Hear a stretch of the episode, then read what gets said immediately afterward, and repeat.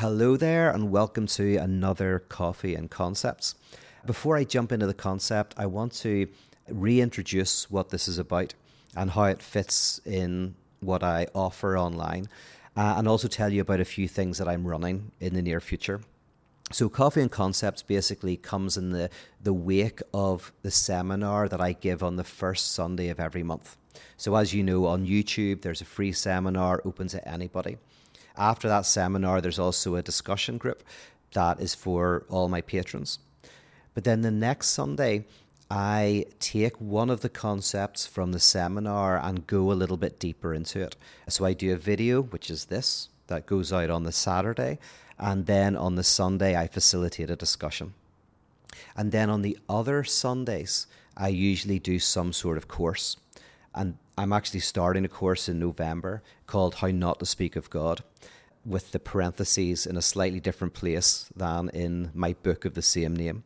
It's basically what I'm going to do is I'm going to do a critical reading of younger Pete, and younger Pete is going to hopefully do a critical reading of older Pete. And something I think will come out of that clash.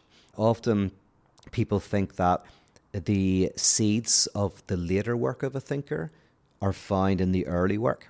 And so, if you read, for example, people on Bonhoeffer, a lot of Bonhoeffer scholars contextualize Bonhoeffer's later work in relation to his early work. But often, a thinker's later work is actually the key to understanding the early work and it's using the later work as a way of trying to draw out some of the potentiality, some of the unspoken elements of the early work, that this can kind of be very, very productive. And so that's what I want to do. I actually want to not use my early work to understand the later work, but I want to relook at that early work in light of what I do now and see if something more interesting and newer can come out. So, anyway, that course starts in a couple of weeks and we'd love to have you involved. You'll get all the readings, and as I say, I'll be leading the discussions. Also, I'm doing two retreats in 2024 in Ireland. One is for leaders who want to take the ideas of pyrotheology and bring them into some sort of faith collective, and the other is Spark and I'm expecting those to sell out. Spark always sells out, and this leadership thing's brand new. So if you're interested in those, go onto my website and find out more. Okay, so let's get into the concept for this month. Uh, I guess what I want to do is explore this notion of communities of belief that I talked about in the seminar and compare and contrast my work to that. I did talk about conservative churches, but I feel a little bit bad there because it's not just conservative churches. They're a good example of this, a good object lesson, but also you've got plenty of progressive and liberal groups political organizations and cultural organizations where there are shared beliefs that are like dogmas that everybody affirms. And if you don't affirm them, you're an outsider or you are morally wrong. And often these are sloganized. They're like little slogans that you can tweet and that you can put on Instagram and they kind of like seem to succinctly say the right belief. And if you uh, disagree with that slogan, you're in some way, as I say, at best intellectually incorrect and at worst morally corrupt.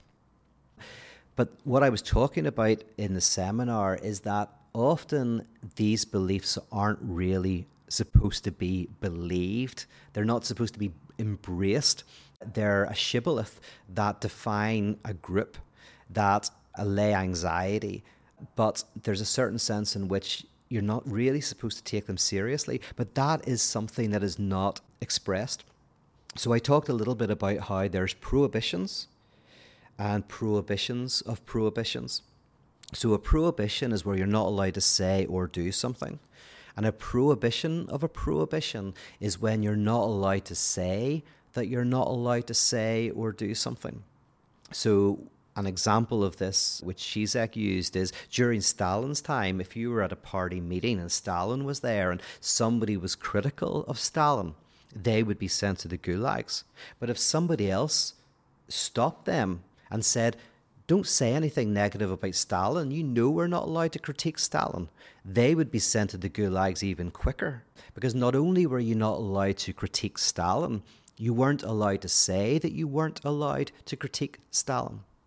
And a similar thing goes on in communities of belief where the person might have doubts in themselves, but then there's this thing of where they're not allowed to know that they have doubts and questions. There's not just a repression, it's like a double repression. So the doubt is there, but it's it's completely covered over. And my first book was designed to expose this prohibition of prohibition within mostly the evangelical community, right? So, How Not to Speak of God was a book in which I was trying to introduce kind of mysticism into the evangelical lexicon.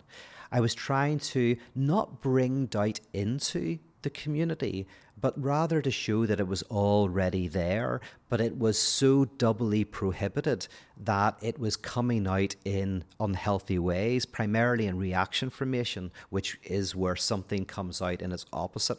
If you have real self hatred and self loathing, it often is evidenced in a kind of seeming narcissism. So, in the same way, doubt and unknowing within the evangelical community often was expressed as an obsession with apologetics.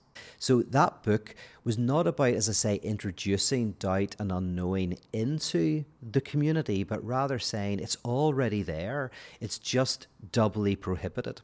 And the idea is if you can just show the second prohibition, if you can show that doubt and unknowing is there but but is being repressed. And you just show that you just draw out that repression. That leads inevitably to the drawing out and the bringing up of that wellspring of doubt and unknowing and complexity that gets a chance to breathe.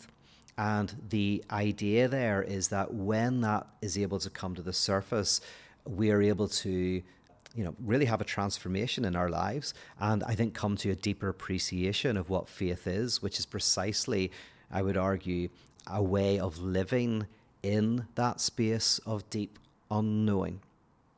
And it wasn't just that doubt and unknowing was in the individual, but also trying to show that this doubt and unknowing was in the texts of the religious tradition. And it wasn't just to say that there was doubt and unknowing within individuals. It was also trying to show that this doubt and unknowing is celebrated within religious texts and religious traditions. So, again, it wasn't about bringing something in from the outside, it was about drawing out what was already there but was being repressed in this kind of double prohibition way. So, I'll kind of finish here just by concluding with the notion that transformance art part of that was about drawing out the truth of our own repressions, of developing a curiosity within our, about developing a curiosity with our own unconscious, with our own defense mechanisms, of kind of seeing that we are protecting ourselves against the type of unknowing that is already bubbling within us, and that we can, through music and spoken word and ritual, find a way to kind of have a semi permeable membrane where we begin to touch on that unknowing and that doubt and that ambiguity. And we find that that is a wellspring of life and that it is central to what we mean by the word faith. Okay, so we'll take that up on Sunday, but hopefully uh, that gives you something to chew on in the meantime. Thanks. Bye bye.